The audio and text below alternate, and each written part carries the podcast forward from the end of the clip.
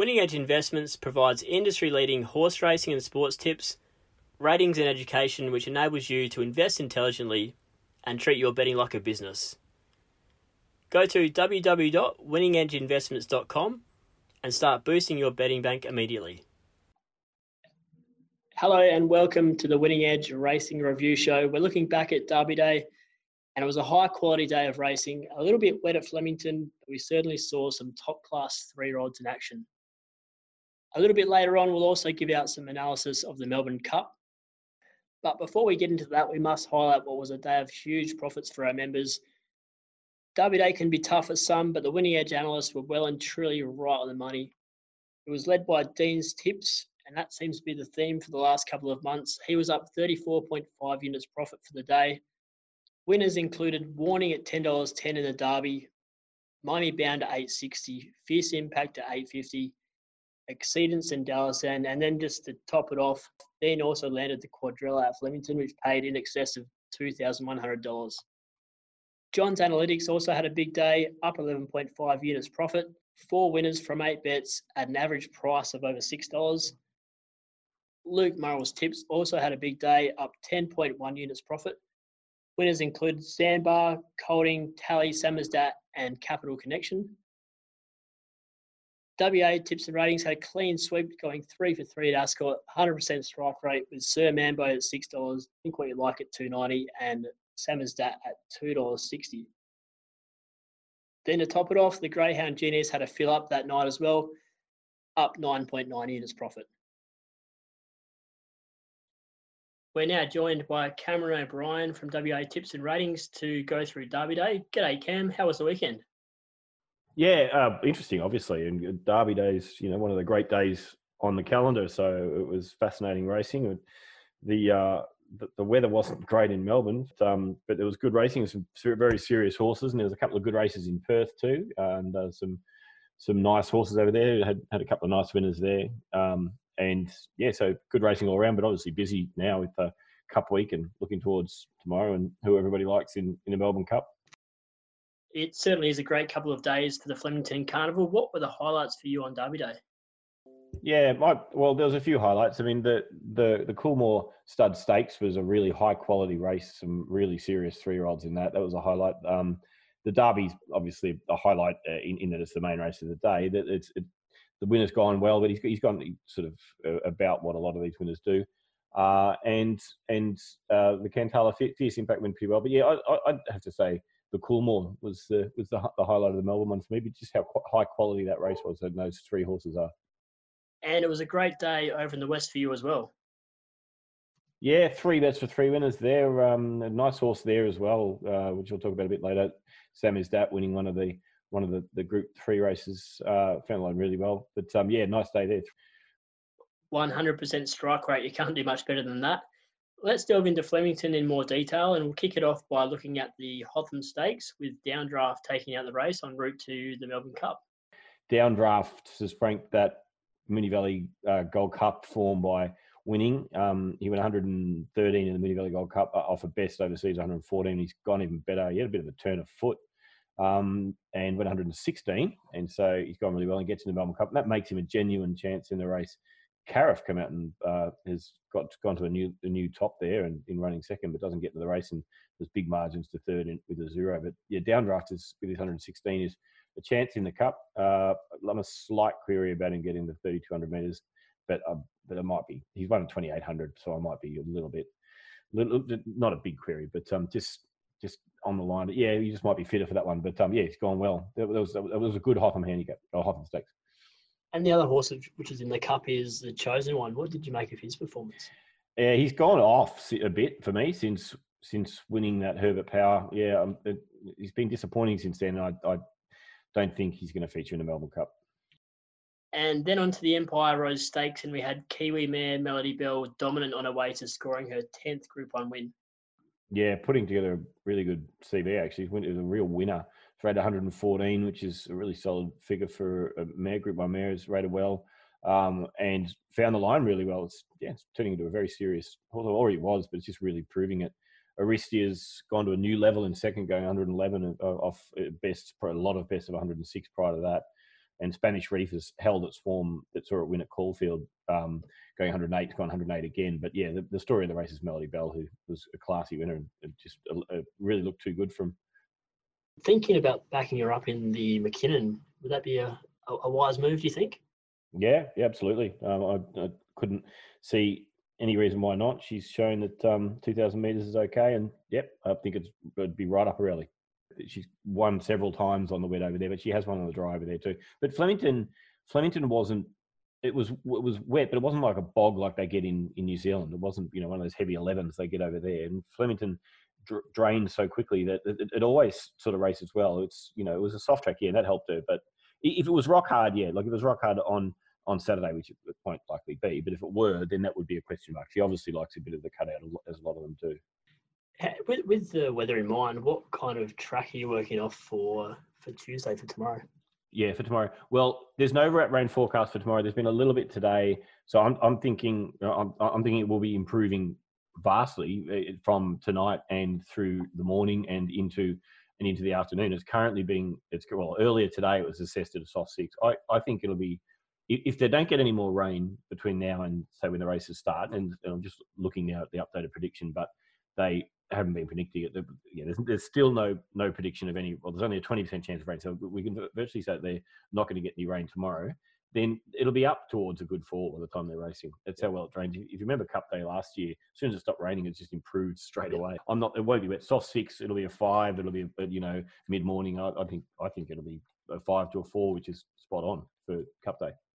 Tuesday looks the only day where there's no rain forecast, so it could be interesting for Oaks Day and uh, Saturday as well. Yeah, yeah, agree. The um, the that'll throw the Oaks into a bit of disarray because Wednesday the, the, there's a little bit of rain. I mean, there's one to three mil, two to five mil, but but if it rains during the program, then on two to five mil on Thursday. If it rains during the program, that's where the track can get cut up a bit and um, and it doesn't get its chance to improve. Especially this will be the third day racing, but again, it's such a good track, Flemington, that I, I, need a lot more rain than that to turn it into a bog. But it, it, I, the question then will be with all the racing on it, does a, a, bias or a pattern start to come out? And, you know, do they need to be on the rail or do they need to be out wide, that kind of thing. So it'll be interesting to watch how it progresses tomorrow. But it should race fine tomorrow. It shouldn't be, with no rain, there shouldn't be any biases uh, unless something random springs up. But, um, and then it's a matter of, yeah, how much rain they get Wednesday, uh, Wednesday Thursday, and Friday.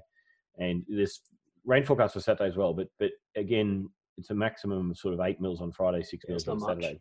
No, no, it's not much. They'll get some, but I, I, d- I doubt it'll be. I doubt it'll be that that you know really impactful on the track. We then saw a great battle with some serious, serious three-year-olds, and it was Exceedance who took out the Coolmore Stud Stakes. Really good horses: Exceedance, Bivouac, Libertini. And then I've run the those three are the three that have run the trifecta, and they've rated really well. Um, Exceedance been finding the line well in Sydney and has gone to 115, which is a new top. It's a great figure for a three-year-old. Um, and Bivouac has Bivouac had 114 ratings three times and had done 115 once. Has now done 114 again. So in one, two, three, four, five, uh, in uh, four of his last six runs, he's rated 114 or 115. So very serious horse, and you know they can consider themselves unlucky to have found one better by, by rating that high and not winning the race. Libertini's got a wonderful turn of foot, and she'd had seven weeks off or something, or six weeks off into this and been sort of prepped up to win it. And she's got 110. She did 113, strangled the three starts going to Sydney. Um, so good horse. You know, they're all very good horses, and um, and and going ahead, you know, it'll prove to be a, a strong, you know, race for all of them going ahead. You could probably run that race 50 times and get a different winner most yeah. of the times. I think it just depending on luck in running and track conditions, yep. that kind of thing.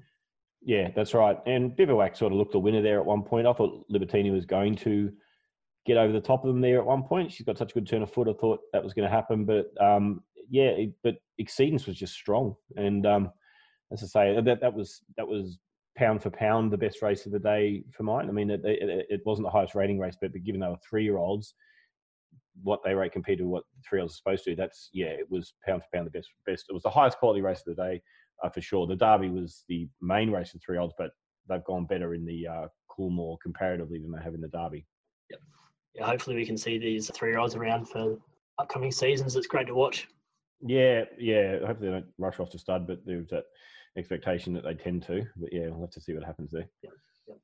Then in the Derby, we had Warning scoring an authoritative win thanks to a great ride by Damien Oliver. And this was one which was also identified by Dean's Tips at $10.10.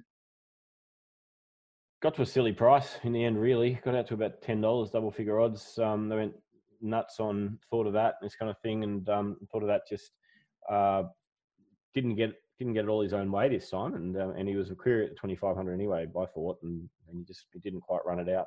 Uh, warning back to Flemington, he did not like Caulfield. He's, he's kind of like um, Vow and Declare. He just did not get around Caulfield last time, and he didn't get it run to suit when he was there. When thought when thought of that lead and and just kicked away. Warning was back and had to circle around and and then and then found the line really well, but was the bird it was often gone. Uh, in that race, but he's gone 110. He'd done 106 in his previous Flemington run, did 105 when completely not suited at Caulfield, and he's gone 110.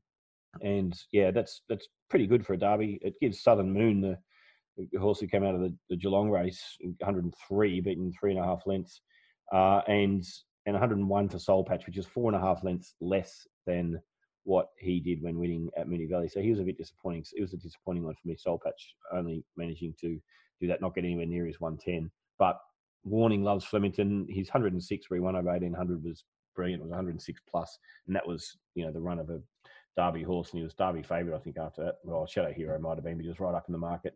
Shadow Hero disappointed greatly um, as well, uh, but um, he was a bit keen in the run too. And Warning just a brilliant ride actually. Oliver he posited he's never been that close before, um, and he posited up you know just on the leaders' backs, and once he got to the front, with given he's got such a strong finish, he was going to be pretty hard to run down, and yeah, that's why he got away and won so well.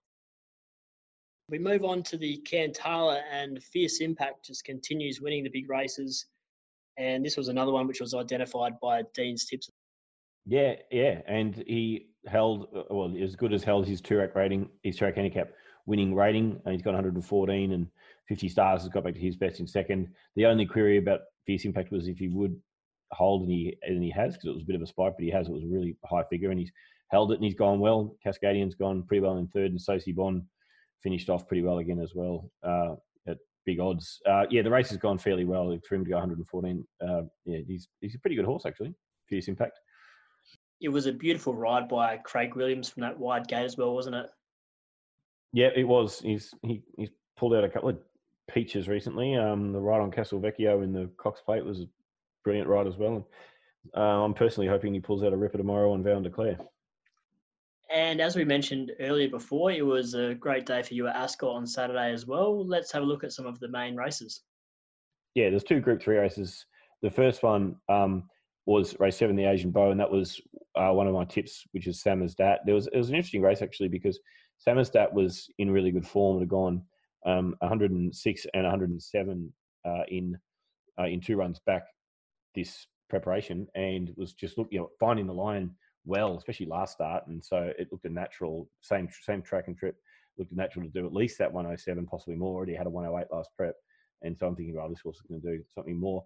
But the favourite in the race was Regal Power, who was uh, who was first up from a spell and was the Derby winner in the autumn, now a four year old, uh, the WA Derby, that is, um, as now a four year old. And, and I thought, to be honest, that this would be a bit, you know, a bit sharp for him first up. He trialled up three times and won a trial well as well. And so you thought, all right, well, they're getting him ready. Uh, I, I, didn't think he'd do 100. And, he did 108 when he won the Derby. I thought, oh, he probably can't do his 108, but he has. He's come back around 108, and he ran second. He was beaten a length and a half still by Samizdat, so we got the money.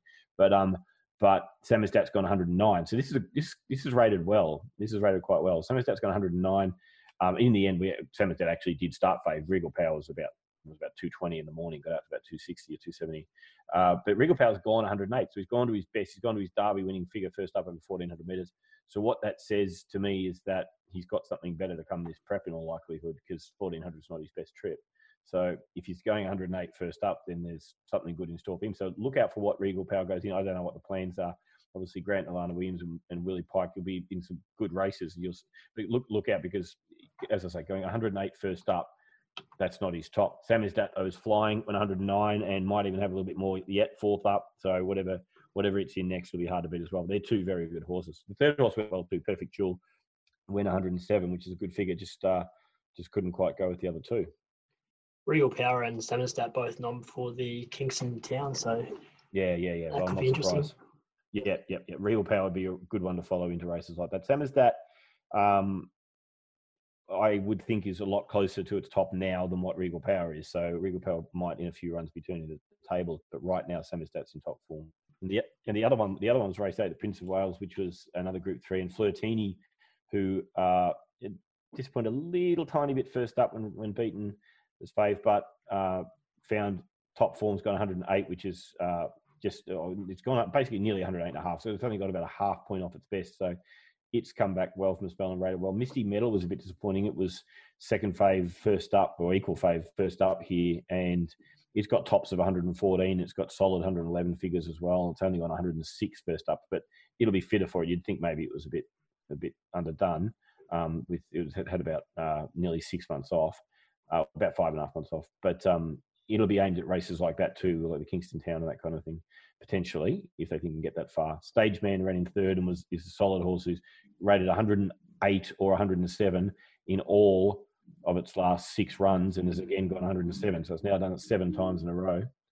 And um, and yeah, so that was a good race as well. It's rated pretty well. Uh, Flirtini 108 is very near its top and can win again. And Misty Medal, yeah, you'd, you'd think would be improving out of that run it looks like there's some strong local hopes for the upcoming Perth Carnival, doesn't there? Yeah, yeah, there are, and and there's always good ones, you know, coming through. Um, Perth has shown this spring in the east as well that you know the Perth horses need to be taken quite seriously. They're very good horses, and these figures they produce are good.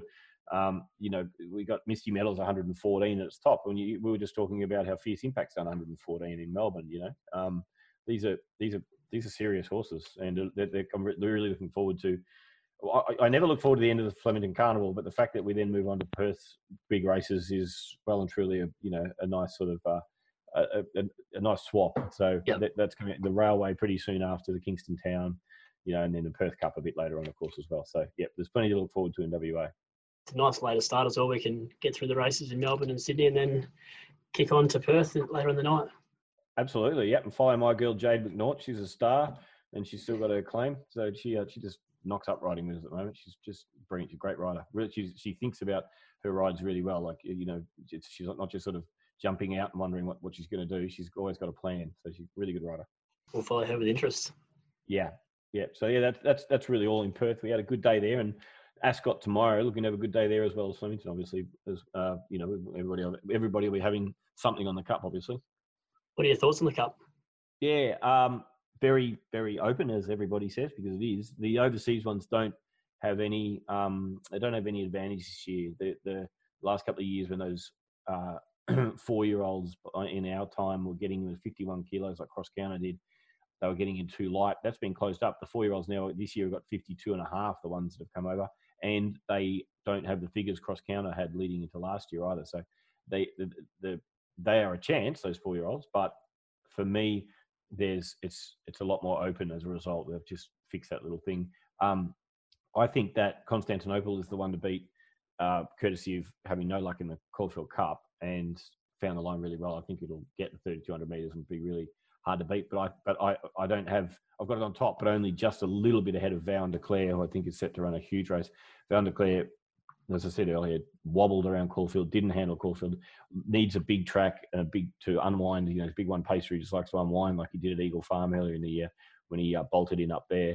He already has shown that he loves Flemington. He will love the Flemington 3200 meters. He'll absolutely eat it up. He he brained them in Brisbane when when there was good pace on over the 3000 meters, and he just soaked it up and just powered away from them. He will. with Twenty Barry twenty one is not a disadvantage for him as long as he gets in because they wouldn't have wanted to draw inside on him anyway. He's not a you know little cute horse who can who can just dive through a gap. He needs to get out in the middle of the track and stretch his legs and wind up, and and that's what you'll get the chance to do as long as he's gotten cover mid race. And uh, and I think Declare is going to run a huge race, a big chance to get an Australian victory. It's certainly about time, so that would be great to see. Uh, anything at longer odds that's got your interest?